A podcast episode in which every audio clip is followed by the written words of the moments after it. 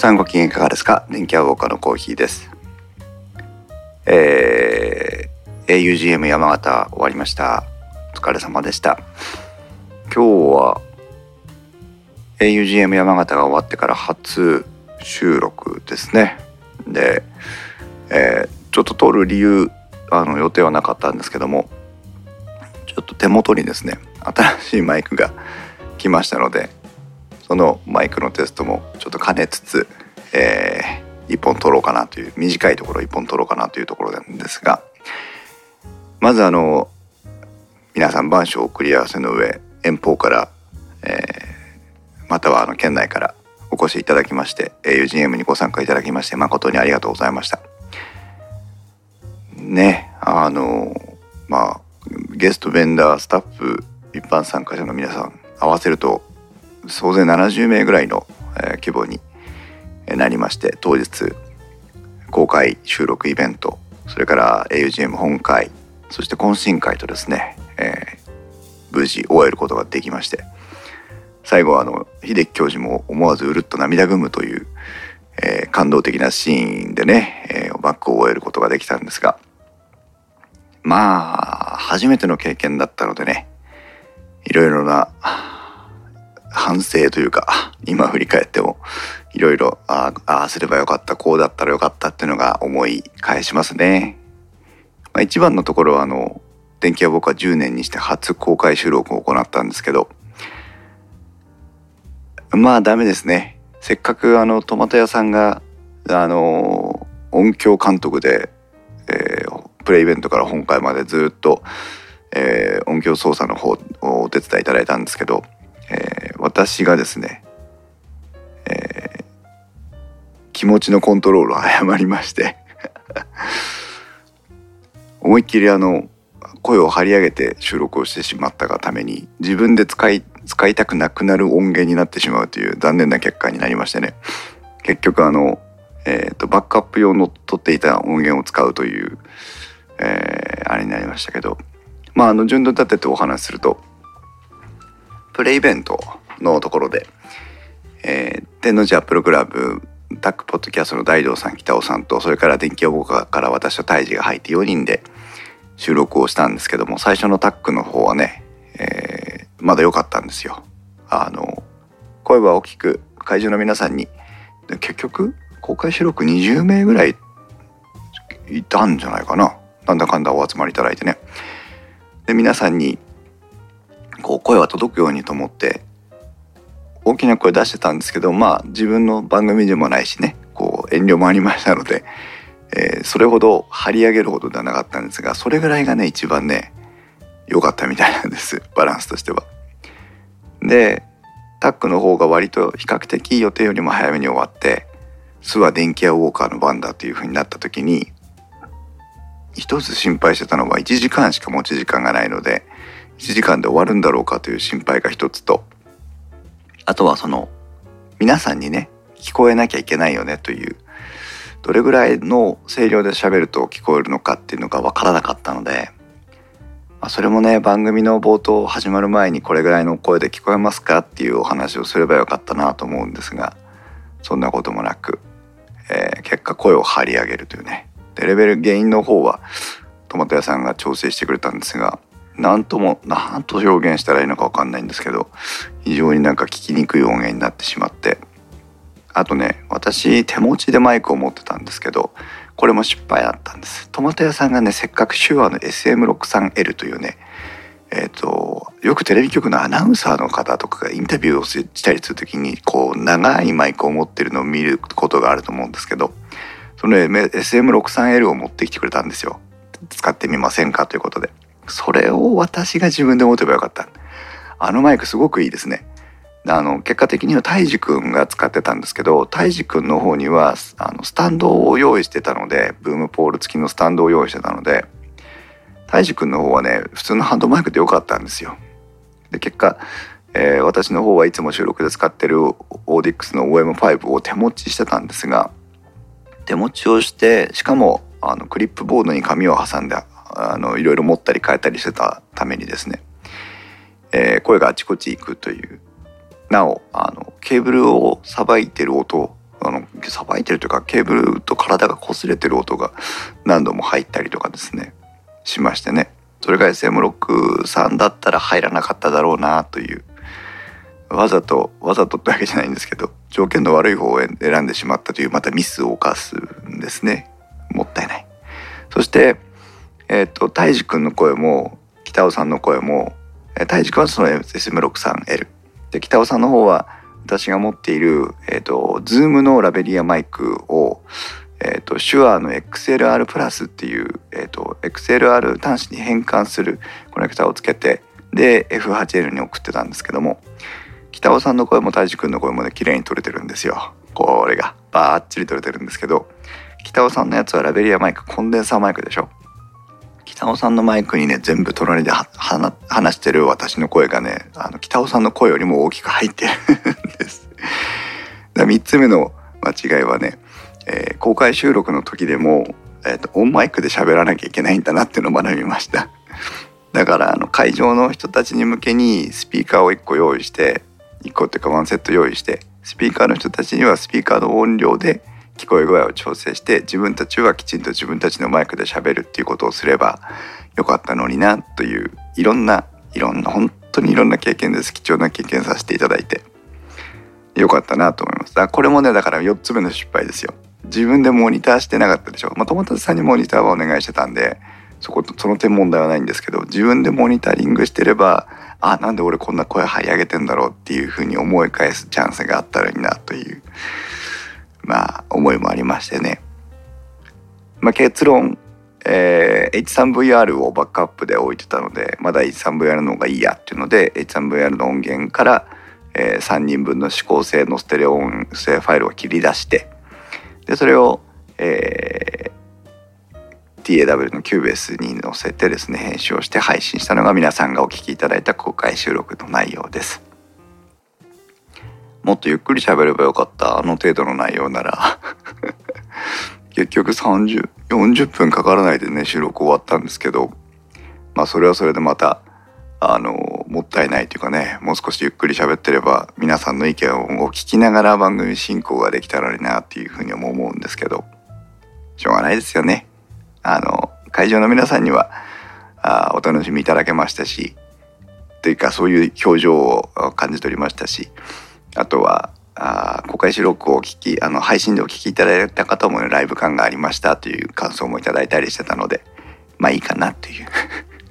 反省を皆さんと一緒に反省を共有するまでが、えー、公開収録という感じで、えー、どうぞご容赦いただきたいなというところだったんですけど貴重な経験ですね。あとね友達さんにあの突然ね無茶ぶりで音響を全部お任せしたんですけど本当にね勉強になったなっていう。私の裏テーマ実は今回の AUGM 山形私個人の裏テーマがいっぱいありましてあの AUGM 山形どころじゃないっていうのも実は一部あったんですけど一つはこの公開収録をしたいというのが一つの裏テーマ。大志君とね一緒に出たいという皆さんの前に顔を出したいというのがあったのででもう一つの裏テーマが Zoom の L8 っていうあのライブトラック L8 という、えー、ミキサー型の録音機材があるんですけどこちらを実用してみたいというのがあって今後、えー、ポッドキャスターの自己紹介のところとか、えー、当日の AUGM の音声を少し出していきたいなと思ってるんですがそれを使いたい、まあ、使いたいというか使ってもらいたいっていうのとあとはもう一つはやっぱり、えー、実際本当にその音響さん PA さんが、えー、現場でどういうことをしてるのかなっていうのを見たいっていうのがありましてそれトマト屋さんのねやってるところを見せてもらったんですけどすごいね。うん。まああの開始本会当日に「はいこれ」っつって渡して「お願いね」っつってやったんですけど見事に使いこなしてくれたんですがあの音響の人たちてこういうことを常にこう会が進行していく中でしていくのかというねいうのを本当にま隣で見れたので面白かったです。映像も撮ったしこの後 Zoom のライブトラック L8 のレビューを iTunes あの YouTube で出したいと思ってるのでそのそこでは少し紹介できるかなと思うんですが、えー、面白いですね。本当に面白いですね。はい。あとの裏テーマにあそのその3つが2つ3つが裏テーマ3つか。その3つが裏テーマだったのかな。はい。実際その公開収録が終わってあのほとんど家にある機材全てを持ち込んでたので機材の整理なんかがあるのでもう飯も食いに行けずね皆さんにあのこの辺で何かコーヒーさん美味しいとこ知りませんかって人さんとかねいろんな人に聞かれるたびにねとにかくラーメン中村屋に行って癖中食ってこいっつってあの 言ったらねほ相当の人が癖中を食べに行ったという。あのバックマージン欲しいなと思うぐらい2 3 0人送客したんじゃないかなと思うんですけどあの皆さん美味しい美味しいっていうふうに食べていただいたようで、えー、それまた良かったなと思うんですが私自身はですねその機材の整理片付けとか整理をしてて一切会場から出られずまあ大治が気遣っておにぎりとウィダインゼリーを買ってきてくれてとにかく腹入れとかなきゃダメだよって言われてそれをまあ食べながら、えー、その場あとあれか。あのレッドブルを飲みながらその場をしのいだという感じですけど。今回ね始まりました。あもう一つ。これはここだけの話ですけどね。レイアウト会場レイアウトとかはしっかり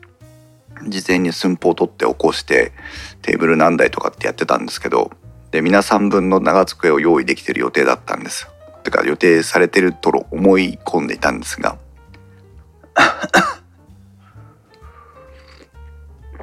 当日会場に行ってみたらね机の数がね予定の半分ぐらいしかないんですよ。であれないね。って言ったら「あそうだね」って「レンタル機材何台って書いてあるもんね」っつってそのそもそも足りてなかったんだね。っていうのをスタッフは何いて打ち合わせ何回もしてるのに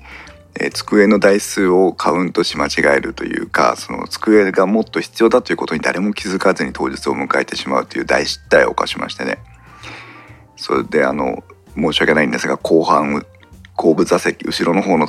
席の方は、えー、机がないままに一日をお過ごしいただいたという、えー、残念な結果になりましてまあでも結論ね結論ですけどやっぱり場所がすごく70人に対しては狭かったのであれ長机入れてたら多分本当にゆとりなかったんだろうなっていう思いもあったのでまあ結果オーライということではあったんですけども皆さんにはちょっと窮屈な思いもしてもらいながらそれぐらいかな大きな失敗は。で当日迎え本会を迎ええー、私 augm なんて参加したことありませんから、えー、おっかなびっくりまああの司会進行を始めたんですけどあの青森りんごのジョーさんとねジョーさんがタイムキーパーついてきてくれてあの自分であれは AUGM 東京のやつなのかな？そのタイムあのタイムキーパー専用のアプリがありましてね。これはそあそこで使って配布されたものなんだよなんて教えてくれたりして。ただやっぱり経験者だけあってね非常にそのタイムキーパーの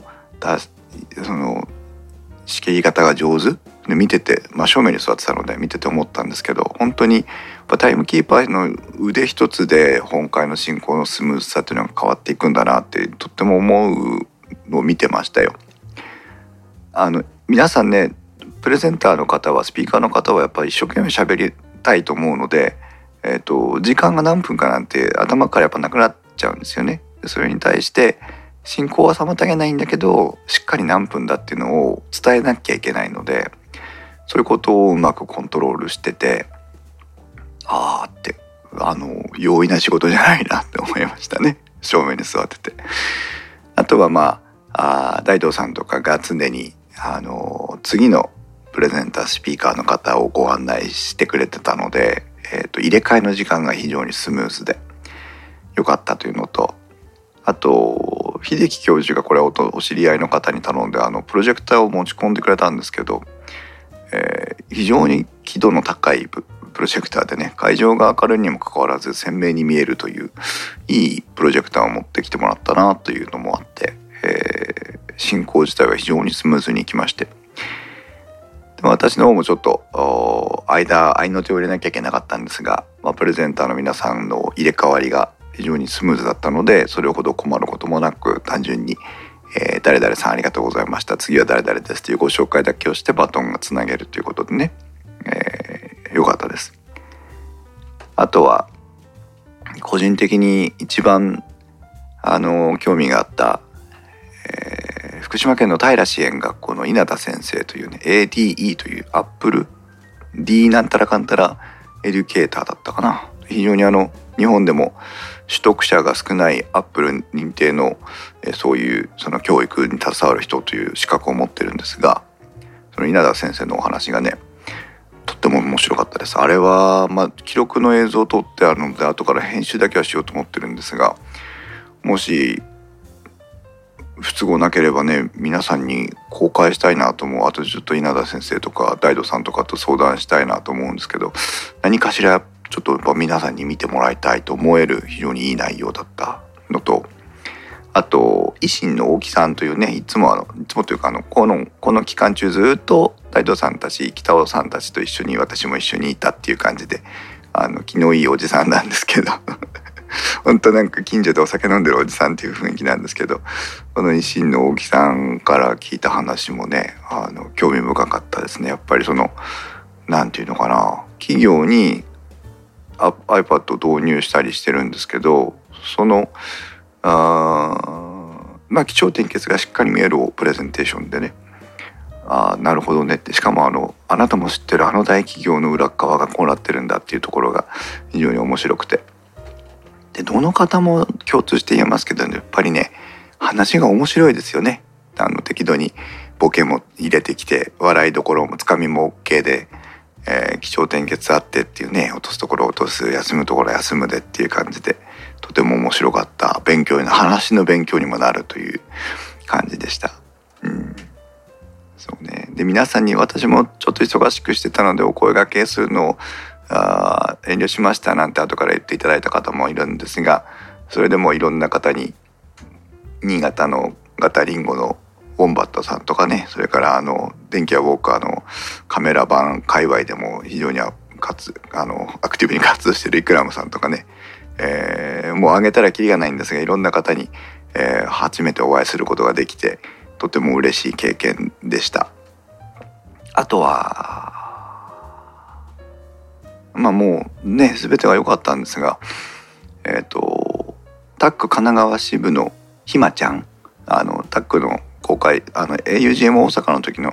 音源でもちらっと音声が出てきてましたし私も今回インタビューしたんですがひまちゃんがもしかしたら電気ウォーカーに今度ゲストで来てくれるかもしれないっていう話になってましてね。今ちょっとそれをいろいろ段取り中なのでもしうまくいったらね皆さんに電気屋ウォーカーの中でひまちゃんが出てくる回がねできればいいなというふうに思ってます。あとはあれだね。記録の方では慎吾さんにまあ慎吾さんと大樹君に記録係をお願いしてたんですが、えー、まあ、事前の打ち合わせもなく慎吾さんに至ってはあの当日記録係ですよということを知らされるという 電気屋ウォーカーらしいオチもついてるんですがっぱりね慎吾さんにね頼んでよかったね。これはあれですよ皆さん。augm 大阪の時もあれですけどお金払ってでも慎吾さん呼んだ方がいいですよ。あのおかげさまで写真の撮影からえっと SNS まあ Facebook か。Facebook への写真のアップねまで含めて非常に、えー、いい味のある写真を出してくれまして。北尾さんがこれ言ってましたけどやっぱその記録としての写真と作品としての写真は違うなというでやっぱ記録的な要素もありつつでもそのかっこよかったり綺麗だったりその楽しそうだったりってその現場の雰囲気も含めて撮影されてるので非常に面白いという。でこれはあの勝手に言いますけど慎吾さんも私もあのイクラムさんだってそうだけど写真を撮る人ってただ座って話聞いてるよりカメラ握ってるのがよっぽど楽しいんですよね。だから 慎吾さんも、えー、一日大変だっただろうなというふうに思うんですが楽しんでくれたんじゃないかなというふうに勝手に思ってるので、えー、また3人会の時にでも、えー、頭を下げて感謝を申し上げたいと思ってるんですが、うん、泰治君の方もねえっ、ー、とルミックスと G9 だったかな。あとは、まあ、とオズモアクションを持ち込んで、えー、記録映像主に動画の方を撮影してくれてたんですけども、えー、これも動画のソースを頂いてるので後でちょっと出せるとこがあれば切り出して皆さんに見てもらいたいなというふうには思ってます。まあそんなこんなです。もう本当にね3日間走り抜いたという感じで秀樹教授もあのやった感あるねというふうに言ってましたけど懇親会の夜はお酒が飲めずにというか飲むのは諦めましてねあのこれ飲んだら多分ダメだなと思いましてあ体調を崩すなと思いまして懇親会の時には一切飲まず胎児が買ってきてくれたペットボトルのお水を、えー、ずっと飲んでました。で乾杯も皆さんあのお水持ってって乾杯してたんですけどまあ懇親会の時もねいろんな方とお話できてよかったなと思うんですが人さんとお話ししたり春さんとお話ししたり、えー、まあ、一般の参加の方もねいっぱいお話ししたりあとあのモーショングラフィックスの augm 山形の、えー、短い動画を作ってくれた斉藤さんとか、えー、お話しさせてご挨拶させてもらったりね。あとはあれか「週刊ラジオ」のマコオさんとか太郎太郎健さんとか。あ太郎太郎健さんとはねいつもなんか顔合わせると喋れないんだよね。なので今度あのローカル線に乗って車内録音しようかっていう話も冗談半分出てましたけど。まあそんなこんなでいろんなお話を、えー、してきておりますので、えー、今後もう少し UGM 山形の、えー、コンテンツを、えー、できるだけ配信できればいいなと思ってますので、えー、よろしくお願いします。という SM58 のテストでございました。来年はやらなくていいんですけど青森のお手伝いに行かなきゃいけないので青森プライベートで青森行ったことないですけどねでもジョーさんのお手伝いいただいた分はきっちり借り返さないといけないっていうふうに思うところですけど、えー、番組に関する感想は Twitter では「ハッシュタグ電気屋ウォーカー」をつけてじゃない。あいいんだ。Twitter では「ハッシュタグ電気屋ウォーカー」をつけてツイートしてください。電気屋のキーワードはウォーカーの W は大文字でお願いします。また Discord 共同コミュニティありますのでこちらの方にもどうぞご参加ください。最近はオービタル2部もできましたのでオービタル2に関する情報交換などもディスコードの中で行っておりますのでよろしくお願いします。それでは皆さんまた次回の配信まで。さようなら。